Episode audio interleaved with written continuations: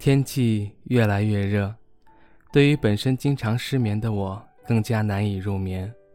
现在是晚上十一点半，不知道此刻有多少人会像我一样难以入眠。走到书架前，想找本书看看，此时又看到了摆在书架二层的一瓶红酒。这瓶红酒是我的朋友阿怪送给我的，但是那时候我已经忌酒。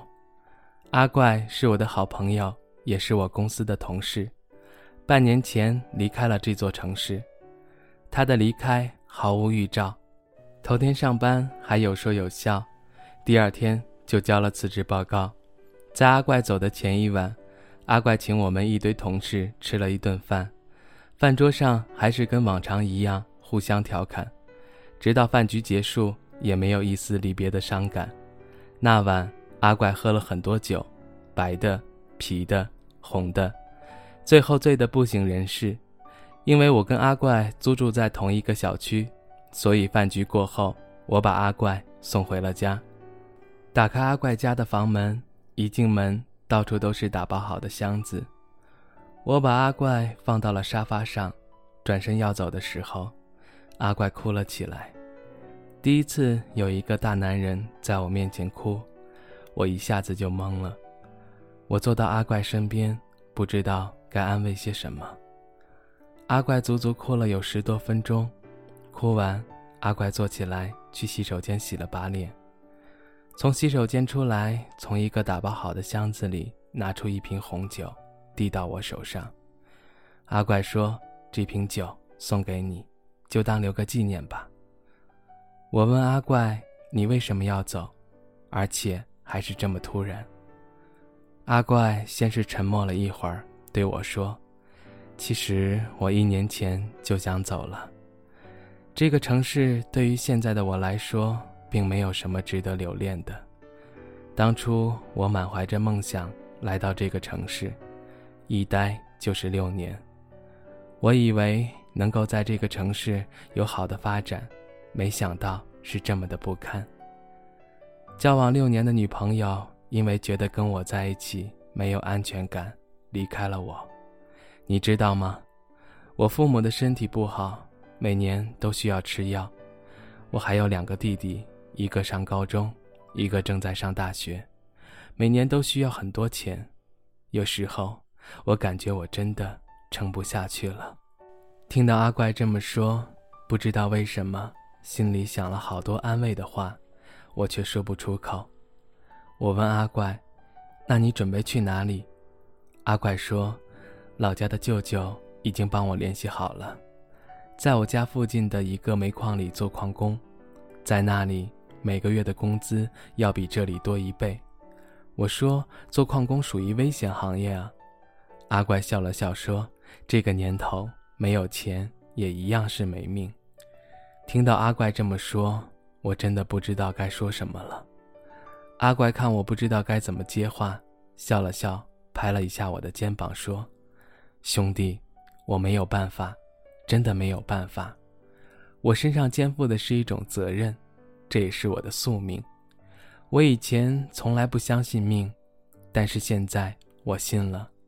兄弟，如果你能够坚持，你一定要坚持下去，你一定可以的。”听到阿怪这么说，我身上瞬间好像肩负了什么使命，瞬间感觉心里沉沉的。第二天，阿怪拒绝了我的送行。阿怪走后，我还是像往常一样，每天早早的起床，挤公交，挤地铁，买公司楼下路边摊的黑色料理吃，和同事互相调侃。但是没过多久，我开始失眠了，一直失眠到现在。这个城市里和阿怪一样的人还有很多。当初我们都是怀着一份梦想来到这里，每天天不明就早早起床，快速的洗漱，然后出门挤公交、挤地铁。一天工作之后累成狗，又要挤公交、挤地铁，这已经成为了一种习惯。时间久了，我们失去了方向。仿佛迷失在了这个城市里，我们盼望着前方有一丁点的曙光来照耀我们，但是更多的时候，等待的都是失望。不过阿怪说的一句话让我一直记到现在：我们身上都肩负着一份责任，正是因为这份责任，我们不能轻易倒下。阿怪离开了这个城市，并不是为了逃避什么，他是为了更好的履行属于自己的那份责任。在这个城市中有很多条方向，向前、向左、向右。如果此刻你发现你迷失了方向，那么就顺着一条方向向前前行吧。我拿起书架二层的红酒，将它打开。我想今夜要将它喝完，因为今夜我不想再失眠。明天我还要前行。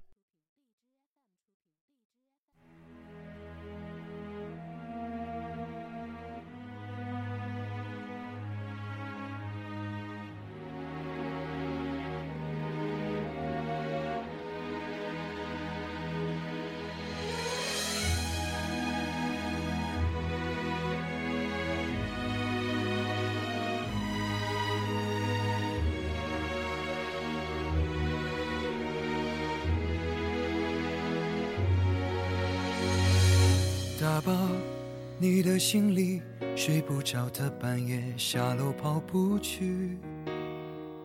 换过新的家具，大风天同舟搬家到工体。难过就看喜剧，兜一圈三环四十几公里。路过长春街西，我只能拧过头闭上眼睛。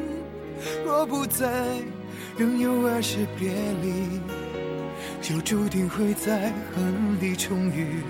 这不过是简单的道理，可真的要明白，却真的不容易。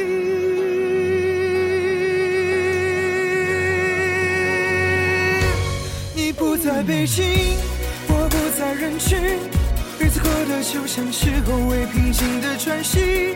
见你是身体的潮汐，什么是呼吸的伴侣？突看突袭来的回忆，都是场战役。你不在北京，我不再关心这个城市雾霾、放晴和世俗的乐趣。人来人往在，风男绿女在，在街上还常听到你喜欢的歌曲，可惜不是你。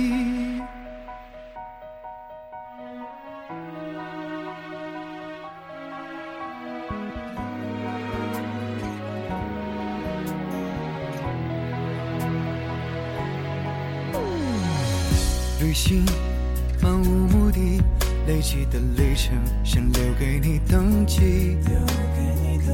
工作抵抗空虚，饭局到酒局累到没力气。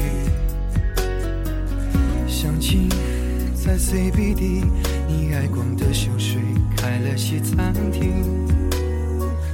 戒烟锻炼身体，健康的生活已改过自新。若不在，仍有爱是别离，就注定会在恨里重遇。这不过是简单的道理，可真的要明白，却真的不容易。你不在北京，我不在人群，彼此过得就像是后未平静的喘息。想你是身体的潮汐，沉默是呼吸的伴侣，突看突袭来的回忆，都是场战役。你不在北京，我不再关心这个城市雾霾、放晴和世俗的乐趣。人来人往在，风男绿女在，大街上还常听到你喜欢的歌曲，可惜不是你。如果能不期而遇，我们该会寒暄客气。你不懂我，伤到绝境，没有怎样，偷偷痊愈。收拾完，一片狼藉，青春也就所剩无几。